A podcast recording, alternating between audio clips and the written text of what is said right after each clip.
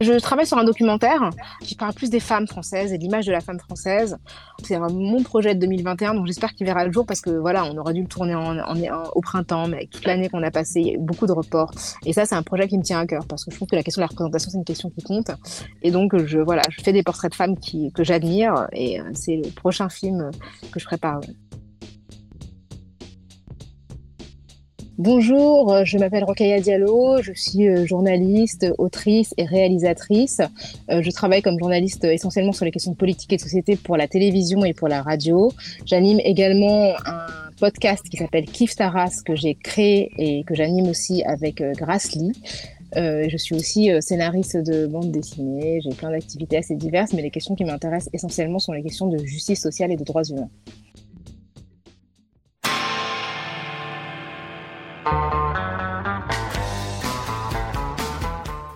Bonjour, bienvenue dans Du poil sous les bras 2021. 25e émission déjà. Et c'est une combattante que je reçois aujourd'hui Journaliste, réalisatrice, autrice, militante antiraciste et féministe, Rokaya Diallo est de tous les combats. Elle mène une lutte de fond contre les inégalités sociales et il y a du boulot. Un boulot pas toujours très reconnu en France d'ailleurs, même si c'est une des personnalités françaises les plus influentes en Europe, paraît-il. The New York Times dit d'elle que c'est l'une des voix les plus importantes contre le racisme en France. Et c'est une première pour une Française. Elle a été admise dans la rubrique Global Opinions du Washington Post, rien que ça. Et je souris parce que ça a dû faire grincer des dents chez nos si nombreux racistes locaux. Finkelkraut doit en perdre son latin. S'il pouvait en perdre la voix, ce serait parfait. Et donc, pour respirer un peu, malgré l'air rance du moment en France, non pas à cause du Covid, non, plutôt à cause du racisme et du sexisme, qui sont de bien plus dangereux virus, mais comme ces derniers ne font pas mourir les mâles blancs, eh bien on est encore très loin de découvrir un vaccin contre eux. Alors prenons un bol d'air dans du poil sous les bras avec Rokaya Diallo qui va nous donner matière à réfléchir, ce qui est une bonne résolution pour 2021. Du poil sous les bras, c'est tout de suite et c'est présenté par la petite blanc.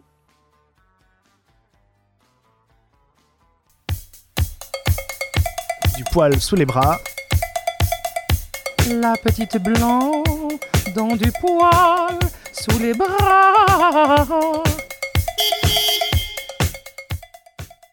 En 2020, il n'y a quasiment pas eu un seul jour sans attaque raciste ou sexiste à l'encontre de Rokhaya Diallo.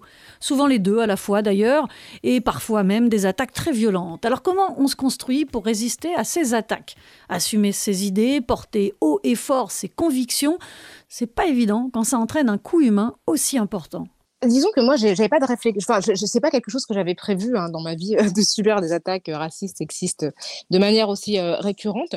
Donc, d'une certaine manière, je me suis construite en subissant ce regard, ces attaques que je n'avais pas forcément, je n'étais pas prédestinée en fait à, recevoir. Donc, comment on se comment on se prépare en fait, c'est que bah, à force d'y recevoir, on élabore, de, recevoir, on élabore une stratégie. Et soit on décide euh, de se retrancher, hein, ce que je comprends complètement, de ne pas être exposé à ça, et donc euh, on, renonce en fait à prendre la parole publiquement.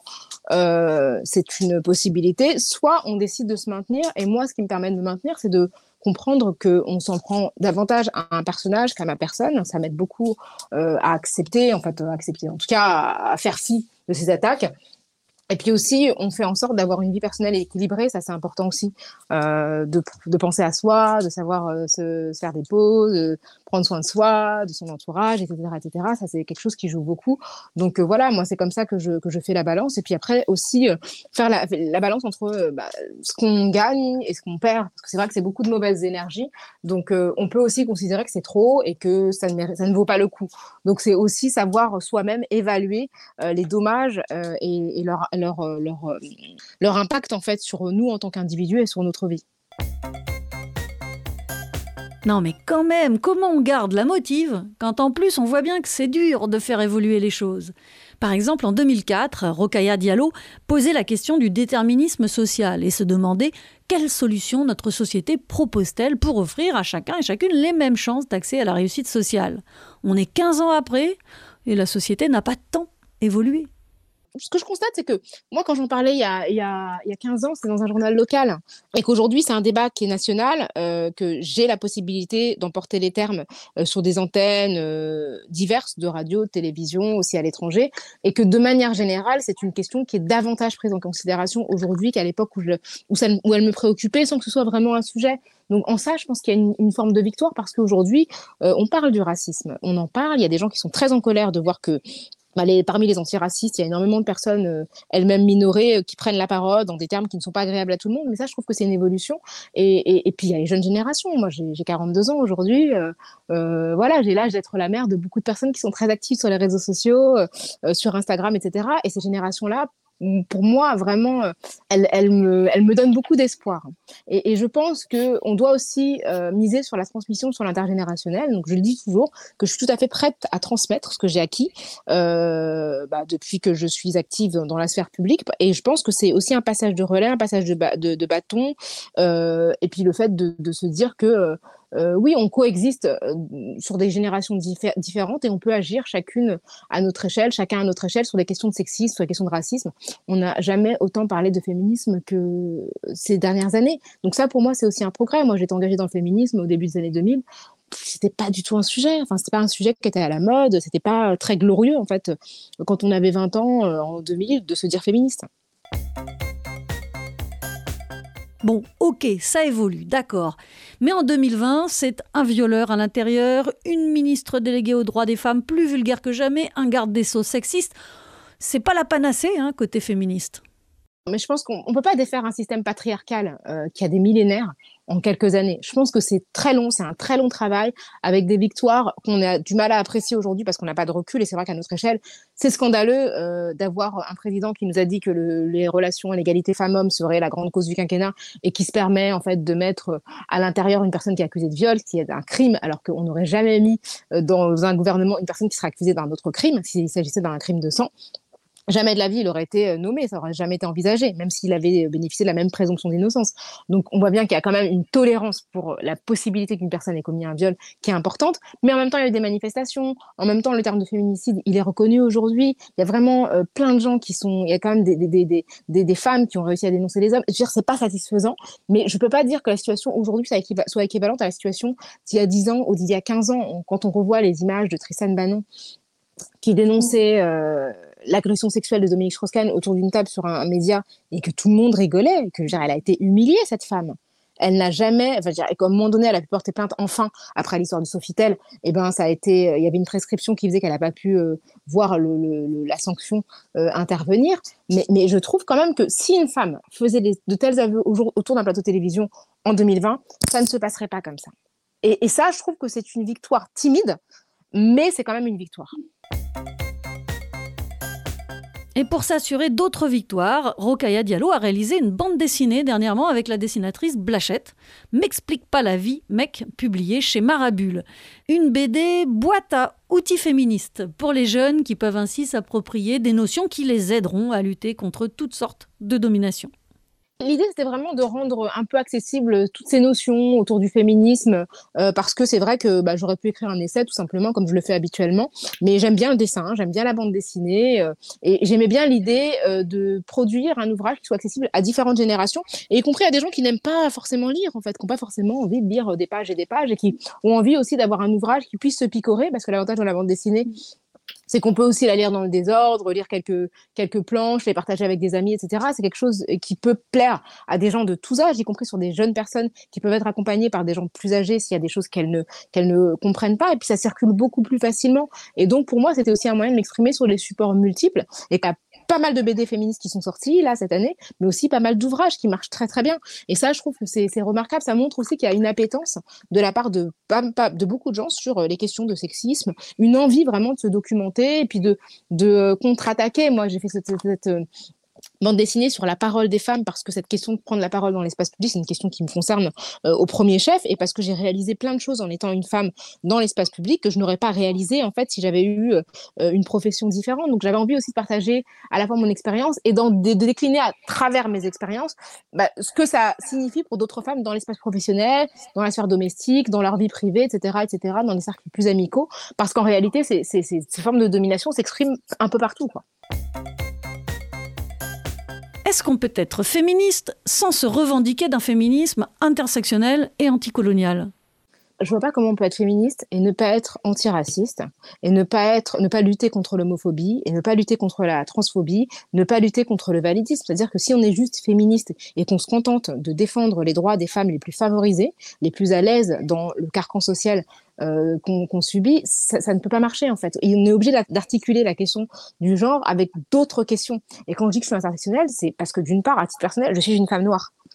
Donc dans ma vie, je ne peux pas choisir la priorité entre le féminisme et le l'antiracisme, c'est-à-dire que, que les deux, euh, pour moi, sont aussi graves et produisent des, conséquences personnelles. Et à partir de ma propre vie, je comprends qu'il est essentiel que je m'intéresse à des choses qui concernent d'autres femmes, à la question de la classe sociale, à la question de, euh, du, genre, à la question euh, de la transidentité. Euh, toutes ces questions-là, elles sont essentielles. Et donc, moi, ce que je fustige, ce sont les féministes qui refusent en fait l'intersectionnalité et qui se contentent, entre un petit groupe de femmes bourgeoises, d'énoncer euh, des, euh, des questions qui ne les concernent qu'elles et qui ne voient pas en fait que d'autres femmes sont dominées, y compris par elles. C'est-à-dire que quand on est une femme bourgeoise et que on fait garder ses enfants par des femmes qui ont euh, moins d'argent, euh, qui n'ont peut-être pas la nationalité française, qui n'ont peut-être pas de, documents d'identité, euh, enfin en tout cas des, documents qui leur permettent de vivre légalement en France, qui sont en situation de domination, le minimum qu'on a à faire, c'est de s'interroger sur comment notre émancipation personnelle se fait sur le dos d'autres femmes qui ont moins de chance.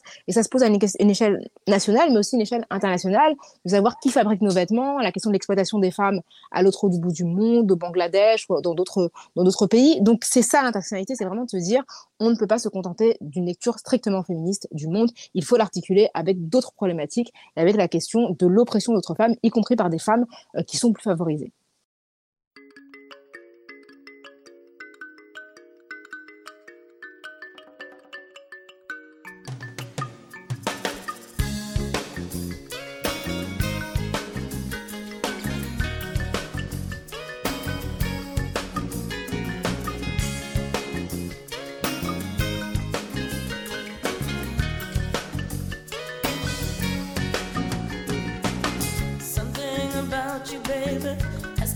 need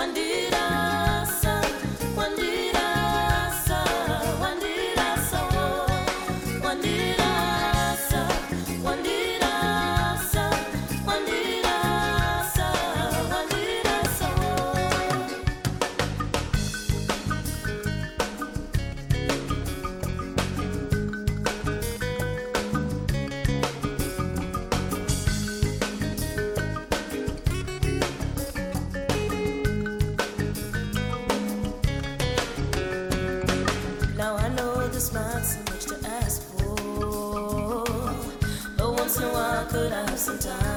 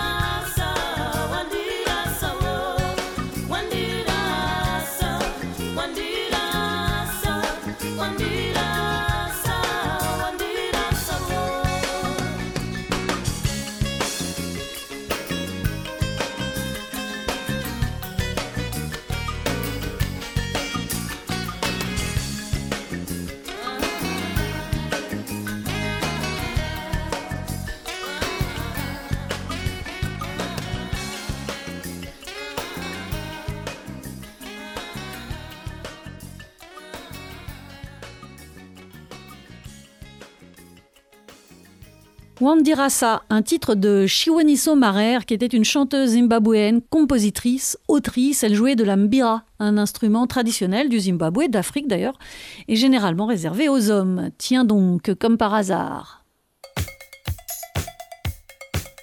Du poil sous les bras. Bon, ok, on a compris, l'oppression raciste est très à la mode en France, gros lâchage du côté de Macron et de sa République en marche forcée. Alors, Rokaya Diallo, quand on jette un œil sur 2020, on a forcément très peur, non, pour 2021 Quel nouveau palier d'indécence sera franchi par notamment la classe politique au pouvoir? 2020 a été très lourde à plein d'égards parce qu'il y a une vraie prise de conscience, en tout cas plus large que d'habitude, par rapport à la question des violences policières et du racisme qui s'exprime bah, dans l'institution policière et qui peut causer des violences. Et je pense que la mort de George Floyd de l'autre côté de l'Atlantique, même s'il s'agit d'un autre pays qui a sa propre histoire du racisme, a été un électrochoc et a poussé des personnes localement à, bah, à s'exprimer en disant nous avons aussi nos morts, il faut qu'on s'interroge sur les origines de la violence policière en France et sur les personnes qu'elle vise en priorité. Après, euh, sur la question de, de, de, ce que fait le gouvernement aujourd'hui, euh, c'est pour moi c'est extrêmement inquiétant. C'est-à-dire qu'on est à un moment où on, vit des, on subit des attentats euh, par des personnes qui se revendiquent de l'islam, mais les personnes qui meurent dans les attentats sont aussi parfois des personnes musulmanes. C'est-à-dire que tous les Français et toutes les Françaises euh, sont en danger de la même manière. Euh, on a à de, à lors de l'attentat de, de, Nice, pas le dernier où ce sont des personnes chrétiennes qui ont été euh, visées, mais l'attentat de 2016, un tiers des personnes qui sont mortes étaient musulmanes. Donc ça veut dire qu'on est à un moment où on a tous intérêt à faire front commun en se demandant de quelle manière on peut lutter contre cette violence atroce qui met en danger toute la population et qui brise du lien social. Et en fait, le gouvernement a décidé de euh, d'investir euh, la suspicion à l'égard des musulmans. C'est-à-dire que en faisant, en, mettant fin, par exemple, au collectif contre l'islamophobie, moi j'ai lu le décret, enfin l'arrêté qui a été formulé en Conseil des ministres qui demande la dissolution du CCIF. Je ne comprends pas. C'est-à-dire que moi, pour moi, cet arrêté, il faut que chacun le lise et, regarde les termes euh, dans la mesure où ils sont très inquiétants par rapport à la liberté d'expression. Le CCIF, c'était une organisation euh, qui avait pour but de lutter contre l'islamophobie et d'accompagner les victimes de racisme euh, musulman, les victimes musulmanes de racisme qui sont victimes de racisme liées à leur, à leur religion réelle ou supposée. Et c'est un organisme qui est reconnu à l'international. Qu'il ait été dissous comme ça en Conseil des ministres parce qu'on profite du contexte d'un attentat avec lequel ce collectif n'a rien à voir, c'est effrayant. On a le cas d'une école aussi privée qui a été perquisitionnée ou des enfants, donc une école qui n'est pas, qui est privée hors contrat, je crois, qui se revendique, voilà, qui est une école euh, qui est pas confessionnelle, mais en tout cas qui est euh, formée par des gens qui sont musulmans, qui se revendiquent des valeurs de l'islam, mais qui est une école légale perquisitionnés, des enfants qui ont été euh, euh, face à la police, c'est une violence. On a des enfants aussi euh, qui ont été perquisitionnés par la police chez eux, à leur domicile, des enfants de 10 ans, tous présumés musulmans. Moi, je trouve que c'est effrayant. Et ce qui est effrayant, c'est que ça se déroule avec l'assentiment de la grande majorité de la classe politique et des personnalités qui s'expriment dans l'espace public. Et à l'étranger, on nous regarde, je trouve qu'il y a vraiment quelque chose qui ne tourne pas rond en France parce qu'on puisse, qu'on puisse accepter ça, c'est juste effrayant. Et pour éviter que la laïcité à la française soit dévoyée pour s'en prendre aux musulmans, il y avait entre autres le travail précieux de l'Observatoire de la laïcité que le gouvernement s'empresse à dénigrer et démolir. Est-ce qu'on peut encore parler de laïcité à la française du coup? Oui, on a une laïcité à la française, mais euh, la laïcité à la française, c'est celle des textes. On a une loi qui a été votée en 1905, on a une déclaration euh, universelle des droits humains, euh, on a le premier article de la Constitution qui dit texto la République respecte toutes les croyances, et c'est dans le premier article de la Constitution, et c'est ce que défend l'Observatoire de, la laïcité. L'Observatoire de, la laïcité est constitué de juristes qui se fondent uniquement sur les textes de loi qui engagent la France. Donc les textes euh, internationaux, les textes nationaux, notamment la Constitution et la loi de 1905, et ne se fondent que sur ça. Et la laïcité, telle qu'elle est énoncée dans les textes, elle n'a absolument rien à voir avec les discours politiques que l'on entend. Ce qu'on entend, euh, quand on entend un ministre de l'Intérieur qui dit qu'il est mal à l'aise devant des, rayons, de supermarchés euh, cachers et halal, euh, quand on a un espèce de discours qui euh, parle des lieux de culte, qui veut les fermer, etc., etc., euh, ça n'a aucun rapport en fait avec le texte de la laïcité. La laïcité, c'est un principe qui énonce des choses très claires. L'État et les religions sont séparés. L'État garantit la liberté de conviction de chacun, qu'il s'agisse de convictions religieuses ou de convictions non religieuses. Les gens sont protégés dans l'exercice de leur de leur culte, s'ils doivent, s'ils ont un culte, mais aussi dans l'expression de leur non religion, de leur athéisme, de leur de leur du fait d'être agnostique si, euh, si ça leur convient. Mais c'est ça la laïcité, c'est pas autre chose. Et en fait, ce que disent ces gens-là, ça n'a rien à voir. Et je pense que c'est important de s'attacher au texte de la laïcité et de les défendre. Euh, parce que ce que disent ces gens-là, c'est absolument euh, sans rapport avec ce, que, ce qui régit véritablement le droit français. Et c'est la fête du slip en France, hein. un slip aussi empoisonné que celui de Navalny. Le virage raciste et islamophobe assumé, c'était pas assez. Le virage autoritaire, désormais, avec la loi de sécurité globale, ça c'est la petite touche en plus de Macron 2020, parce que la démocratie, c'est un peu relou en fait. C'est euh, une manière de céder aux sirènes de la frange la plus à droite de la population. C'est-à-dire que je pense qu'aujourd'hui, Emmanuel Macron, il est en quête des voix de l'extrême droite. Et euh, là où il était euh, présenté comme un président centriste, plutôt libéral au sens des questions sociales, il est devenu très autoritaire. Et je veux dire, on a vu l'attention internationale qui a été portée sur la France avec cette loi de sécurité globale, qui même si son article 24 a été réécrit, il apparaît qu'il serait peut-être inclus dans la, dans la loi sur les valeurs républicaines qui était autrefois la loi sur le séparatisme. Et puis il reste encore l'article 25 avec la question de la surveillance, des drones. Euh, il y a plein de problèmes quand même dans cette loi. C'est une loi qui étend les pouvoirs de surveillance de la police et qui restreint la liberté euh, d'expression de la population, leur liberté euh, tout simplement à circuler sans être surveillé, sans faire l'objet de surveillance. Donc euh, oui, je pense qu'il y, y, a vraiment, on l'a vu à l'époque des Gilets jaunes, des pratiques policières qui étaient avant circonscrites aux banlieues et donc qui n'intéressaient pas grand monde, qui sont étendues dans les centres-villes, qui visent maintenant davantage les populations blanches et qui se sont euh, complètement, euh, pour moi, ancrées. Enfin, je veux dire, on a quand même été interpellé par Michel Bachelet, qui est la rapporteure euh, des droits humains euh, aux Nations Unies par rapport à la gestion des manifestations des Gilets jaunes et des violences policières qui sont exprimées dans ce, dans ce cadre-là. les Nations Unies nous interpellaient à plusieurs reprises aussi sur des violences racistes de la police en 2017 ils l'ont fait également donc c'est quelque chose qui est très présent dans les préoccupations des institutions internationales et malheureusement sur lesquelles il n'y a pas de réaction et je pense que le gouvernement investit ça de manière volontaire sciemment je pense qu'il se dit que c'est électoralement ce qui est le plus payant. C'est vraiment un calcul. Je pense qu'il y a un calcul. Je pense qu'il y a aussi euh, quelque chose qui est de l'ordre de l'inexpérience aussi d'Emmanuel Macron. Euh, c'est pas quelqu'un qui a beaucoup d'expérience en termes de politique, en termes de rapport de force. Et ce que je constate, c'est que ce sont les voix de la droite dure qui ont pris tout le pouvoir dans les différents gouvernements qui sont succédés depuis son élection. C'est-à-dire que Blanquer, ça a toujours été un homme fort. Aujourd'hui, on a quelqu'un comme Darmanin qui vient quand même de la droite dure, de la manif pour tous. Enfin, c'est quand même cette droite-là hein, qui est au pouvoir, qui, qui, compose, qui compose le gouvernement. Et pour moi, Emmanuel Macron, je ne sais pas dans quelle mesure euh, sa volonté a joué, mais pour moi, c'est quelqu'un qui s'est complètement laissé déborder par la droite et qui s'est laissé, je ne sais pas s'il est manipulé ou s'il a été euh, convaincu, mais en tout cas, c'est cette frange-là de l'échiquier politique à laquelle il a donné du pouvoir. Et, euh, voilà, il n'a pas dit, il a déjà quelqu'un pour quelqu'un qui est ni de gauche ni de droite, il n'y a aucun moment où il a donné du pouvoir à des gens de gauche. C'est-à-dire que, euh, enfin, je veux dire, ok, il est ni de gauche, ça c'est certain, ni de droite, franchement, il n'y a pas vraiment de démonstration en ce sens. Et même les personnes qui venaient de la gauche, comme Marlène Schiappa, euh, bah, sont aujourd'hui sur une ligne extrêmement autoritaire. Je veux dire, Marlène Schiappa, elle venait de la gauche, elle a travaillé dans le cabinet de Laurence Rossignol. Alors, c'est une gauche socialiste qui n'est pas euh, la gauche la plus euh, révolutionnaire. Mais même les personnalités qui venaient de la gauche se sont associées à des figures de la droite et sont désormais le fer de lance de ces politiques-là. Donc, je, après, je ne suis pas dans la tête d'Emmanuel Macron, mais clairement, il a décidé d'appuyer la droite. Et il fallait le croire, Macron, quand il se disait ni de droite ni de gauche. C'était vrai. Il est d'une droite dure, radicale, extrême, pourrait-on dire. En tout cas, ça en prend le chemin. Bon, alors on attend décidément rien de positif pour 2021 je pense que déjà, c'est une bonne chose qu'on ait cette conversation. Je veux dire qu'elle existe et que c'est une, conversation parmi d'autres. Et je pense que moi, je suis, optimiste parce que tout à l'heure, je te parlais des jeunes personnes euh, qui euh, sont sensibles euh, à, des supports comme la bande dessinée. moi, je vois sur les réseaux sociaux qu'il y a quand même beaucoup de comptes Instagram qui font de l'éducation sur ces questions-là, qui font de l'éducation, qui font de la pédagogie sur la question d'homophobie, de transphobie, de racisme de sexisme. Euh, voilà, et ce sont des comptes qui sont suivis par énormément de gens et par beaucoup de jeunes personnes. Donc ces jeunes personnes ne sont pas encore visibles dans la sphère publique parce qu'elles sont jeunes, elles n'ont pas de pouvoir. Mais j'aime à penser que euh, on risque quand même de sentir leur influence dans les années qui viennent. Et ça, ça me rend optimiste parce que je pense qu'on est aussi, moi, dans ma génération de quarantenaires, il y a quand même beaucoup de cas perdus, quoi, de cas désespérés.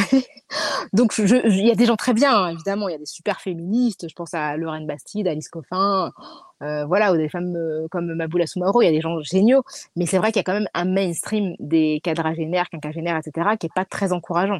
et, mais en même temps, je pense que il y a de quoi être optimiste parce que les choses ont bougé, parce qu'il y a quand même des grosses mobilisations antiracistes, antisexistes, euh, parce que quand euh, avant la transphobie, c'était pas un sujet. Quand cette lycéenne s'est suicidée cette semaine, c'est une tragédie. Euh, il y a quand même une, une, couverture qu'il n'y aurait jamais eu auparavant. C'est pas la première jeune femme euh, transgenre qui met fin à ses jours. Hein. C'est une tragédie euh, qui est en continu et qui était, qui faisait l'objet d'une grande indifférence. Et aujourd'hui, euh, je vois quand même qu'il y a une grosse solidarité, une émotion extrêmement forte qui s'est euh, exprimée.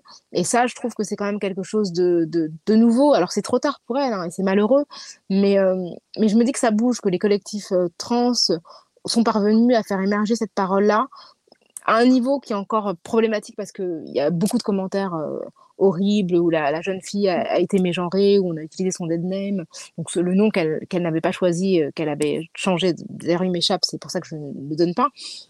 Mais, euh, mais, euh, mais voilà, je trouve qu'il y a quand même des choses qui bougent et c'est trop lent, évidemment, c'est pas assez, mais je suis optimiste parce qu'il y a des gens qui font bouger les choses et qui, qui obligent les médias à tenir compte des voix minoritaires.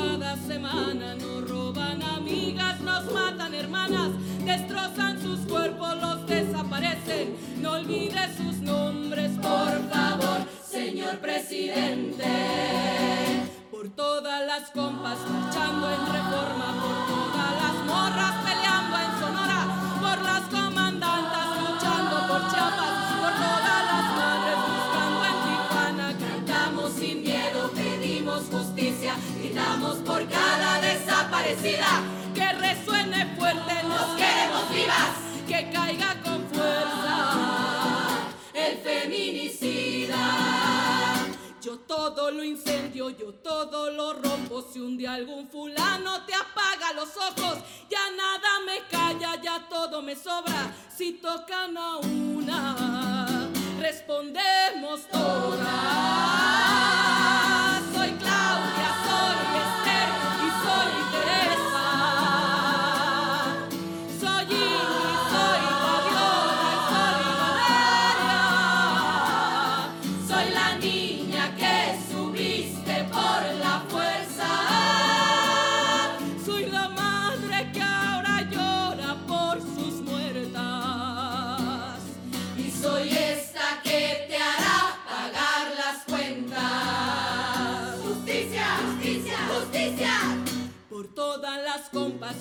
En reforma, por todas las morras peleando en Sonora, por las comandantas luchando por Chiapas, por todas las madres buscando en Tijuana. Cantamos sin miedo, pedimos justicia, gritamos por cada desaparecida.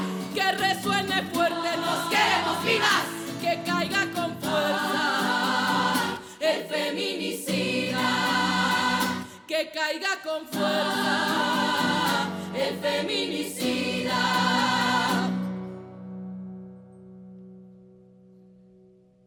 Y retiembla en sus centros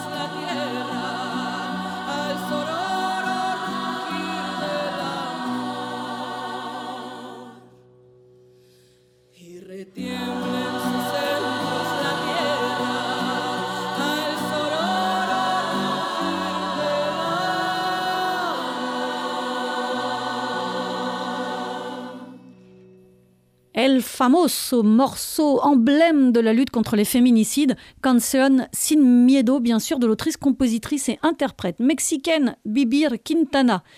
Un air et une voix qui vous pénètrent et qui restent longtemps en vous. En tout cas, c'est le cas pour moi. C'est un air qui met du temps à me quitter. Du poil sous les bras. Mais alors, est-ce qu'en 2021, Rokaya Diallo, on pourra par exemple continuer de dénoncer le racisme d'État, le racisme structurel ou systémique? Je pense qu'il faut le dire. Moi, je, moi, je, je, je sais pas de, de- En fait, mon but, c'est pas de convaincre les gens qui ne sont pas d'accord avec moi, mais de donner des outils aux gens qui euh, ont besoin d'outils pour lutter contre le racisme, contre le sexisme, pour qu'ils puissent les en, en tenir- en utiliser dans leur quotidien ou dans l'adversité. Euh, moi, si les gens ne sont pas d'accord avec ce que je dis sur le racisme d'État, c'est leur problème en fait. Moi, pour moi, ce qui importe, c'est que, bah oui, on, on se rend quand même compte que, euh, bah, effectivement, moi, ça fait longtemps que je parle de racisme d'État, de racisme institutionnel, parce que j'estime que euh, à partir du moment où on a une institution comme la police qui commet des violences racistes qui sont dénoncées euh, de manière récurrente par les institutions dans le monde et qu'on ne fait rien, euh, c'est une complicité de l'État qui accepte que du racisme s'exprime dans une de ces institutions. Donc ça, pour moi, c'est très clair.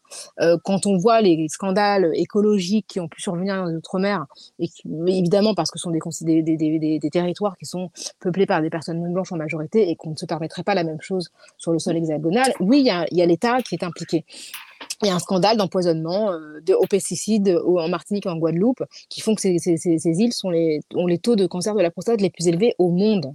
Donc deux petites îles comme ça françaises, il y a quand même quelque chose qui est de l'ordre de l'empoisonnement euh, d'État, quoi. Et, et donc, moi, ce que je fais, en fait, c'est que je documente ces phénomènes et en tant que journaliste, je leur donne un écho. Donc, j'essaie de donner un écho aux gens qui travaillent sur ces questions-là, sur le, ce, pesticide qui s'appelle le chlordécone. Par exemple, je, renvoie au travail de Jessica Oublié qui a fait un roman graphique formidable qui s'appelle Tropique Toxique. Et, et, en fait, c'est moi, c'est comme ça que je fais. C'est que je, je pense que il faut qu'on qu'on qu'on soit, qu'on soit soit pas dé- déconcentré par la contestation, mais qu'on se concentre sur notre travail et sur la manière dont on peut investir de l'énergie de manière productive et d'une manière qui fasse avancer la cause et qui ne qui ne soit pas de l'énergie qu'on dé- qu'on dépense à répondre à des gens sans intérêt, en fait, qui sont euh, juste des personnes euh, qui nous parasitent et qui nous empêchent d'avancer. Et, je pense que, voilà, c'est ce terme-là de racisme systémique, euh, quand j'en parlais il y a dix ans, personne ne le comprenait. Aujourd'hui, je pense qu'il y a beaucoup plus de gens qui le comprennent parce qu'on a cette vidéo de Michel Zecler qui se fait agresser par la police, parce qu'on sait que les policiers ont menti dans leur rapport et qu'on se dit que s'ils l'ont fait en groupe avec euh, autant de tranquillité, c'est que ça ne veut pas, ça ne veut pas être la première fois que ça arrive et que ça a dû arriver ailleurs aussi. Donc euh, voilà, on a tous ces, reportages qui montrent ces groupes WhatsApp, ces groupes Facebook avec ces policiers qui tiennent des propos racistes. Mais à un moment donné, si ce n'est pas systémique, que font les policiers antiracistes pour que cela cesse? C'est ça la question que je pose, c'est que pourquoi je n'entends pas, enfin j'entends entendre hein, des démissionnaires, mais pourquoi on n'entend pas plus de policiers dire ces propos-là ne nous représentent pas, nous ne sommes pas d'accord, nous allons agir pour que cela cesse. C'est ça en fait. Euh, le caractère systémique, c'est le silence. C'est le silence. Du coup, on parle encore de race aussi en 2021 Dans son essai paru chez Anna Mossa, Sarah Massouz explique que même si biologiquement le concept n'a plus de sens pour les humains, socialement, la race existe encore. Alors la race, on en parle ou on n'en parle plus? Mais en fait, il faut qu'on comprenne le mot race effectivement comme euh, la question d'une construction sociale. Les races bi- biologiques, euh, c'est scandale. Enfin, ça n'existe pas. C'est-à-dire, n'existe pas. On, nous appartenons tous à la même race humaine. Et quand j'entends le mot race dans, la bouche de certaines personnes, je sais très bien qu'il ne s'agit pas de race sociale. Je sais qu'il s'agit d'une terminologie raciste qui est héritée euh, des théories euh, du 19e siècle. Maintenant, sociologiquement, les races existent parce que des gens racistes y croient. C'est-à-dire qu'ils traitent différemment des personnes en fonction de ce qu'ils pensent percevoir. Et oui, on doit parler de cette construction historique et politique de catégories qui euh, occasionne des discriminations. Donc je pense que oui, ce combat-là, euh, il est quand même, il a quand même bougé. hein. Moi, je sais que notre podcast s'appelle pas Kiffe ta race. Les gens qui nous écoutent savent qu'on ne promeut pas la race biologique et les, les- des- des- des- une hiérarchisation. On se dit que la race, malheureusement, existe du fait du racisme. Et c'est ça qu'on essaie de déconstruire. Évidemment, on rêverait d'un monde où les races n'auraient plus de pertinence sociale. Mais c'est un monde qui est en construction. Donc, euh, il faut qu'on y travaille. hein. En fait, il faut nommer les problèmes pour les dépasser. Donc, la race euh, biologique n'existe pas, mais le racisme existe. Et ce qui fait exister le racisme, c'est une catégorisation des individus. Donc, il faut qu'on nomme ces catégorisations pour pouvoir les déconstruire et pour pouvoir lutter contre, pour pouvoir euh, porter plainte, pour pouvoir euh, effectivement euh, proposer une réponse publique. Et après, une fois qu'on a proposé une réponse et qu'on a euh, vraiment compris cette déconstruction, etc., eh bien, quand il n'y aura plus de traitement inégalitaire, eh bien, évidemment, les races n'auront plus de pertinence parce qu'en fait, elles, ce sont des catégories fictives, elles sont arbitraires. Je veux dire, euh, quand on dit que deux personnes appartiennent au même groupe racial, qu'elles sont asiatiques, elles peuvent être originaires de deux pays complètement différents, ne pas du tout se ressembler, mais elles sont perçues et traitées de la même manière parce qu'il y a ce racisme qui euh, mine en fait l'imaginaire collectif. Et c'est contre ça qu'il faut se battre en fait. Si vous êtes en train de découvrir Rokhaya Diallo dans cette émission, eh bien il était temps, elle est déjà connue et considérée ailleurs. Je le disais en introduction, notamment euh, grâce au Washington Post et au New York Times aussi. Et ici en France, on a du mal à faire de la place à des femmes, encore plus si elles sont noires et carrément encore plus si elles ont la voix qui porte. Je suis la première euh, française à rejoindre la rubrique euh, Global Opinions du Washington Post. Et j'écrivais déjà pour eux depuis un certain temps. J'écris pour Le Guardian Royaume-Uni. euh, Et c'est vrai que c'est assez fou de voir qu'on me propose une rubrique dans la presse écrite euh, de manière contractuelle pour la première fois de ma vie, euh, dans un média étranger, dans une langue qui n'est pas la mienne. Alors que j'écris beaucoup mieux en français qu'en anglais. Enfin, c'est ma langue de naissance. Et, voilà, c'est une langue dans laquelle je m'exprime tout à fait voilà, facilement, beaucoup plus qu'en anglais. Donc c'est déjà étrange. Et moi, je crois que c'est plus de la crainte et d'une sorte, une forme de- je sais pas comment dire, euh, de, de- d'incrédulité de voir euh, une femme noire euh, s'en sortir socialement, euh, sans être dans une posture misérabiliste ou d'espèce de reconnaissance, de gratitude qu'on demande en fait aux personnes minoritaires. Et, et, et- et c'est vrai qu'on est peu nombreuses hein, de femmes noires, notamment dans mon domaine de journalistes ou de personnes qui prennent la parole publiquement de manière régulière comme ça, tout en ayant un discours sur le racisme, sur le sexisme, on est peu nombreuses. Et c'est vrai que bah, de fait de ce rare nombre, les gens attendent une espèce de reconnaissance complètement béate comme ça par rapport à la République, etc. Alors que j'ai pas besoin, j'ai pas de raison d'être plus reconnaissante que toutes les personnes qui font le même métier que moi, euh, fussent-elles blanches. Donc euh, il y a quand même ce truc-là de, de, de, de, regard de travers.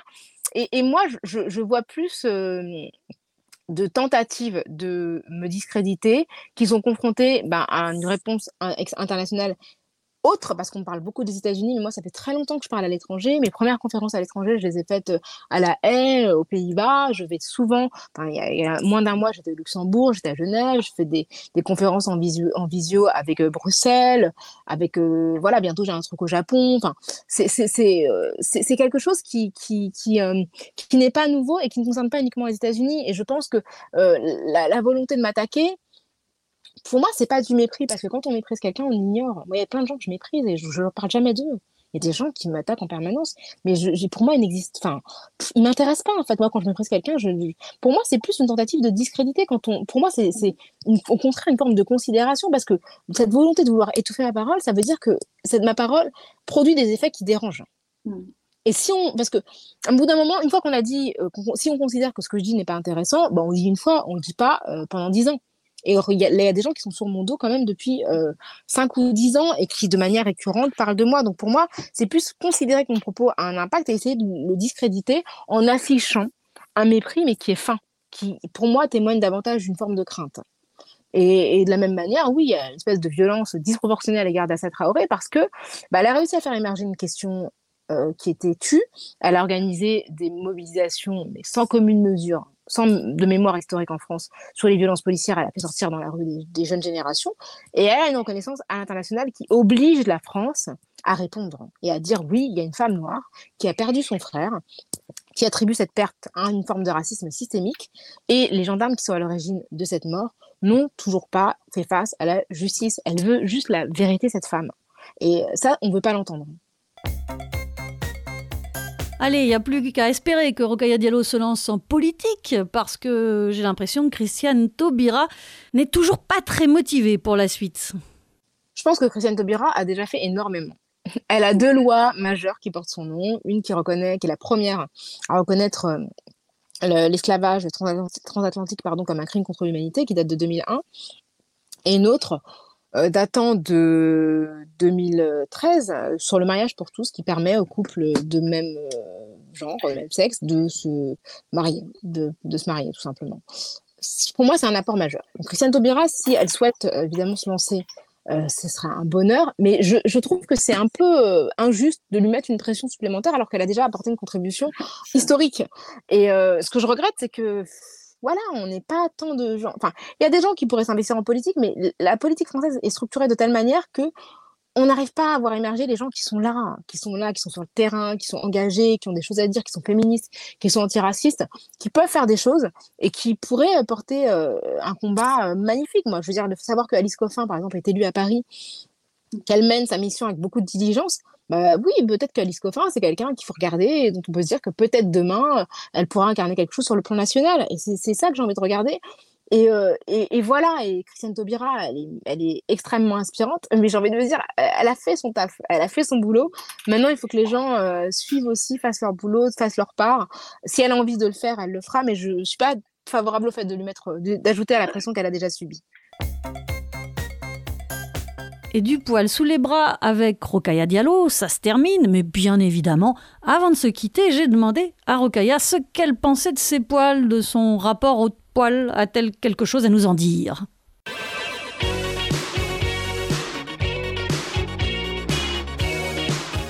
Pour moi, le, poil, ça n'a jamais vraiment été un, un sujet, dans le sens où euh, je suis originaire d'une région où les gens ne sont pas très poilus. Donc c'est vrai que toutes ces questions, euh, enfin, j'ai la question d'avoir les, des poils sur les jambes ou sur des zones apparentes, ça n'a jamais été vraiment un sujet parce qu'en fait, j'en ai pas. Enfin, en tout cas, ils sont très petits et très fins. Donc euh, c'est vrai que ce, stress qui apparaît à l'adolescence, en fait, m'est passé à côté. Donc du coup, c'est vrai que c'est pas un sujet. La, zone de poil en fait ce qui m'intéresse le plus c'est vraiment les cheveux quoi les cheveux parce que pour moi c'est effectivement la, la question des cheveux des femmes et des cheveux des personnes noires c'est un sujet politique et j'ai beaucoup euh, écrit et euh, travaillé sur ce sujet-là parce que je sais que c'est une question de représentation et que être une femme avec des cheveux courts être une femme noire avec des cheveux euh, crépus naturels sans porter d'extension ou sans les sans les défriser en fait c'est un sujet politique c'est un sujet de représentation qui me tient à cœur et donc pour le coup moi c'est vrai que les seuls poils qui m'intéressent en fait ce sont les poils capillaires qui sont au-dessus de nos têtes quand on en a et, euh, et pour le coup je pense qu'il y a beaucoup beaucoup de choses de rapport entre cette question là et, cette, et la question du féminisme Merci encore à Rokaya Diallo qui s'est prêté au jeu de cet entretien fourre-tout pour que vous aussi, auditeurs et auditrices de radios locales et géniales, eh bien, vous puissiez l'entendre. Et cette émission étant enregistrée fin décembre 2020, nous sommes en plein couvre-feu Covid, post-confinement, fête de fin d'année, préparation du troisième confinement. Enfin, on ne sait plus trop où on en est en fait, alors euh, eh bien, j'ai une pensée particulière pour toutes les personnes qui ne savent plus où elles en sont, pour toutes les paumées, les oubliées, celles qui ne marchent pas droit, qui trébuchent, qui cherchent leur chemin, celles qui se perdent, celles qui zonent, les personnes qui ne voient pas le bout du tunnel, celles qui sont dans la cinquième ou la dixième dimension, bref, pour toutes les personnes qui ont compris que la vie, eh bien, c'est pas du gâteau et qu'on fera pas de vieux os, comme dirait Mano Solo. En tout cas, si gâteau il y a, eh bien il faut le partager. Voilà, tout cela pour vous souhaiter une année aussi bonne que possible malgré le sexisme, le racisme, l'homophobie, le validisme et tout ce qui nous oppresse, tout ce qui bride nos imaginations et nos vies. Souhaitons que 2021 nous enthousiasme, nous transporte et soit une année moins dure que 2020, car pour beaucoup, je crois que ça n'a pas été très marrant. Et j'ai choisi Abba pour vous souhaiter une bonne année dans cette émission avec le sourire.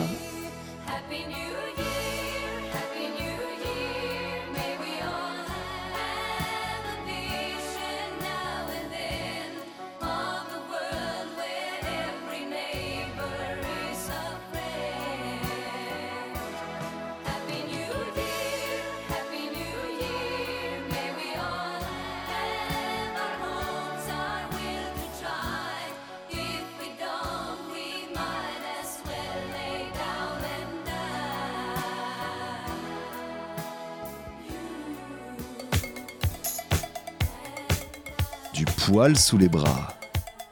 Et voilà, c'est tout pour Du poil sous les bras. C'était la 25e émission. On se retrouve dans un mois. D'ici là, toutes les émissions sont en ligne sur le SoundCloud de La Petite Blanc. N'hésitez pas à vous abonner via iTunes ou via n'importe quel site qui vous fera plaisir ou sur le site d'une de vos radios. À très bientôt sur les ondes.